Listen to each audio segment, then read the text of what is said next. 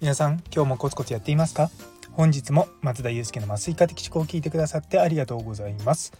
この放送はちょっと変わった真面目なお医者さんが毎朝ほんのり前向きになれる発信をしていく番組です。いや今日はですね 申し訳ない。あの昨日考えようとしてたらですねそのまま寝てしまって朝起きてぼーっとしてあれ？スタッフ誰誰もなんかいいねとか押してくださってないと思ったらですねそもそも私が放送をし忘れてるっていうあの時代になりました。なので今日はですねあのちょっと午後の方に夜の部の方をしっかり話しますのであの午前の部というか朝の方はこんな感じであの一旦終わらさせていただこうと思います。また引き続きどうぞよろしくお願いいたします。